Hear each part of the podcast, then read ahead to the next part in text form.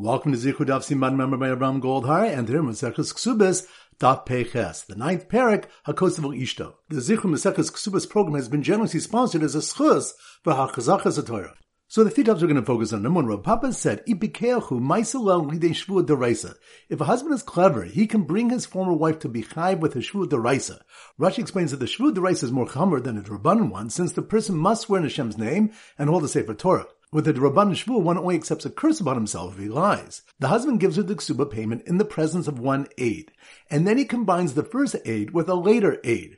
Rashi explains that he brings them both to basin, so that if she denies having received payment, there'll be two aidim against her, and then he establishes the first monies as a loan, which she must repay. If she denies the former payment was made, the first aid will testify that she was paid, which will obligate her to make a shvu deraisa. Rav Shisha Brei Ravidi objected to this, asking how can the husband combine the two aidim who didn't see the same thing? The Gemara concludes that the plan should be where the husband gives the ksuba payment a second time in the presence of the first and latter witness, and then establish the first monies as a loan. Rav Ashi clarifies v'huda modalu. It's effective where the man informs the two aidim of his plan before making the second payment. This way, the woman will not be able to claim there were two ksuba payments. Point which the Mishnah say that if a woman comes to collect her ksuba not in the presence of her husband, she may not collect except with an oath that she was not paid. Rav Achaz or Habira said there was an incident like this that came before Yitzchak in Antiochia, and he stated, they taught that collection is allowed in the debtor's absence only regarding a woman's ksuba, mishum because a favor, which Rashi explained earlier, is so that men will find favor in the eyes of women who will marry them, and not fear that they'll be able to collect their ksubas. But an ordinary balchov may not collect from the debtor's property in his absence. But Rava said in the name of Rav Nachman, the Mishnah's ruling does apply as well to an ordinary balchov. So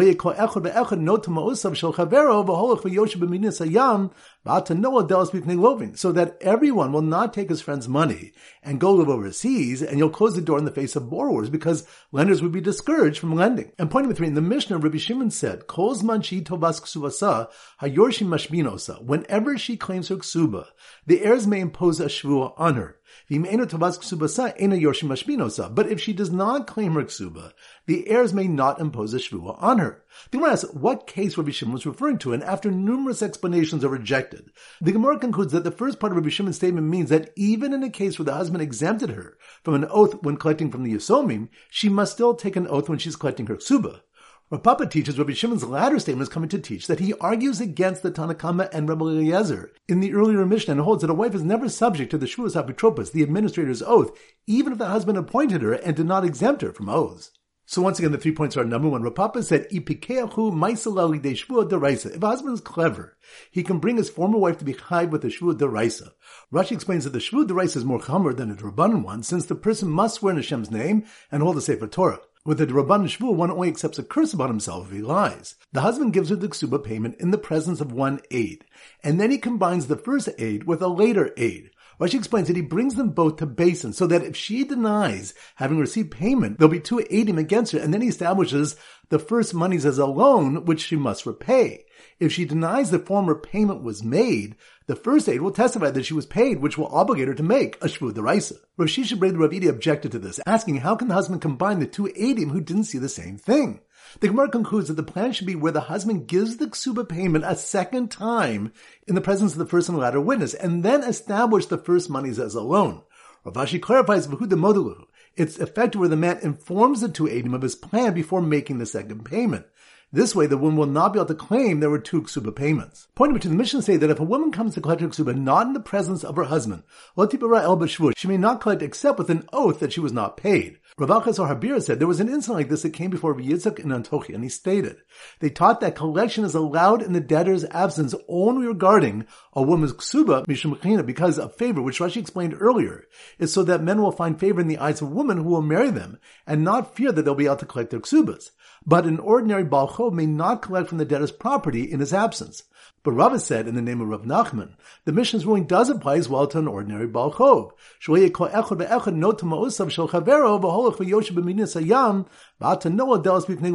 that everyone will not take his friend's money and go live overseas, and you'll close the door in the face of borrowers because lenders would be discouraged from lending. And point number three, in the Mishnah, Rabbi Shimon said, Whenever she claims her ksuba, the heirs may impose a shvua on her. But if she does not claim her ksuba, the heirs may not impose a shvua on her. The Gemara asks what case Rabbi Shimon was referring to, and after numerous explanations are rejected, the Gemara concludes that the first part of Rabbi Shimon's statement means that even in a case where the husband exempted her from an oath when collecting from the Yisomim, she must still take an oath when she's collecting her ksuba. Rav teaches Rabbi Shimon's latter statement is coming to teach that he argues against the Tanna Kamma and Rabbi Eliezer in the earlier Mishnah and holds that a wife is never subject to the Shvuas Apotropos, the administrator's oath, even if the husband appointed her and did not exempt her from oaths. All right, so now we go to our simon daf peches, and our standard simon is a garbage can or a dustbin, depending on where you live in the world. So garbage can is our simon. So here goes. The clever husband's plans to organize two Adim to make his wife make a shvua daraisa ended up in the garbage can when both his wife and Baal Chob each took a shvua while he was away b'minin Yam. And his wife proudly proclaimed that she's never ever subject to a shvuas apotropos. Once again in slow motion. The clever husband's plans to organize two Adim to make his wife make a shvua daraisa ended up in the garbage can, which reminds us, Rav Papa said if a husband is clever, he can bring his former wife to be chayav with her shvua daraisa. The Gemara concludes that the plan should be where the husband gives the ksuba payment in front of one aid, then gives it a second time with the first aid there and a new aid, and then establish the first monies as a loan. Rav Ashi clarifies it's effective where the man informs the two Adim of his plan before making the second payment. This way, the one will not be able to claim there were two ksuba payments. So the clever husband's plans to organize two Adim to make his wife make a shvua deraisa ended up in the garbage can when both his wife and Balchob each took a shvua while he was away b'midin sayam. Which reminds us, the Mishnah states that if a wife comes to collect her ksuba not in the presence of her husband, Latibar el shvua, she may not collect except with an oath that she wasn't paid. Rava said in the name of Rav Nachman that the Mishnah's ruling does apply as well to an ordinary Baal Chov, so that everyone will not take his friend's money and go live overseas. You'll close the door in the face of borrowers because lenders would be discouraged from lending. So the clever husband's plan to organize two Adim to make his wife make a shvua deraisa ended up in the garbage can when both his wife and a Chob each took a shvua while he was away b'minin sayam. And his wife proudly proclaimed that she's never ever subject to Ashvuas Apotropos. Which reminds us, in the Mishnah, Rabbi Shimon said that whenever she claims her ksuba, the Yorshi may impose a shvua on her, but if she doesn't claim her ksuba, the Yorshi may not impose a shvua on her. The Gemara asks what case Rabbi Shimon was referring to, and puppet teaches that Rabbi Shimon's latter statement is coming to teach that he argues against the Tanna Kamma and Rabbi Eliezer in the earlier Mishnah, and holds that a wife is never subject to a shvuas apotropos, even if the husband appointed her and did not exempt her from oaths. So once again, the clever husband's plans to organize two Adim to make his wife make a Shvua Daraisa ended up in the garbage can when both his wife and Balchob each took a Shvua while he was away b'minin Sayam. And his wife proudly proclaimed that she is never, ever subject to a Shvuas Apotropos. Alright, now it's time for four block back Chazar. Daf Pei Dalid. So the Simmer Daf Pei Dalid is a launch pad. So here goes. The astronaut who kept the deposit and loan given to him in his rocket ship on his launch pad, launch pad, that must be on Daf Pei Dalid. The astronaut who kept the deposit and loan given to him in his rocket ship on his launch pad was surrounded by his deceased creditor's wife, Balchov and Yorshin, which reminds us, the next Mishnah states, Misha Isha Ubalchov Yorshin. If someone died and left a wife, a creditor, and heirs, all making claims on his estate, and he had a deposit and a loan in the possession of others, Rabbi Tarfon says, They shall be given to the weakest among them. Rabbi says, badin. We're not merciful in deciding the halacha. Rather, the property should be given to the Yorshin. For all of them referring to the widow and the Balchov require an oath before they can collect, whereas the Yorshin do not require an oath. The Gemara explains why the Mishnah mentioned both cases of a deposit and a loan. So the astronaut who kept the deposit and loan given to him in his rocket ship on his launch pad was surrounded by his deceased creditor's wife, Balchov and Yorshin who were fighting over who was the weakest to collect. Which reminds us, the Gemara asks what Rabbi Tarfon means that the property is given Lakosho Shabbat to the weakest among them. Rabbi Yosef Bechina said Lakosho Shabbaraya, it's given to the one with the weakest proof, which is the one who has the most recently dated star, since he cannot collect from properties that were sold before the date of the star. And Rabbi Yochanan said Laksubas Isha Mishum It's designated to the woman's ksuba because of favor. Rashi explains that she's considered weaker because it's not a woman's way to investigate what were the holdings of the deceased and find land from which to collect. So the astronaut kept the deposit and loan given to him in his rocket ship on his launch pad was surrounded by his deceased creditor's wife, Balchov and Yorshin, who were fighting over who was the weakest to collect. When suddenly the wife snatched some detached fruit to cover the value of her ksuba and gave the surplus to the Balchov. Which reminds us, the Mishnah taught that if the deceased left detached produce from the ground, Whoever is first to seize it gains possession of it. If they gain more than what was owed to him, most of the surplus is given, according to Rabbi Tarfon, a koshel shebehen, to the weakest among them, whereas Rabbi Kiva says it's given to the Yorshin since they do not require an oath to collect. The Gemara says, according to Rabbi Kiva, seizing is effective when the creditor seized the property during the father's lifetime. Daf Pei Hey. So the Simmer Daf Pei Hey is a dentist. So here goes. Tovia, the wealthy dentist, dentist, that must be more Daf Pei Hey, mouth. Tovi, the wealthy dentist who refused to give the star to the patient shaliach, who paid for a cleaning, claiming he still owed money for a filling, which reminds the Gemara brings a case where the shaliach pays the debt on behalf of a debtor, but is not given the star, as the creditor says that there was another debt owed that was a milva al peh, and they're keeping the monies for that debt.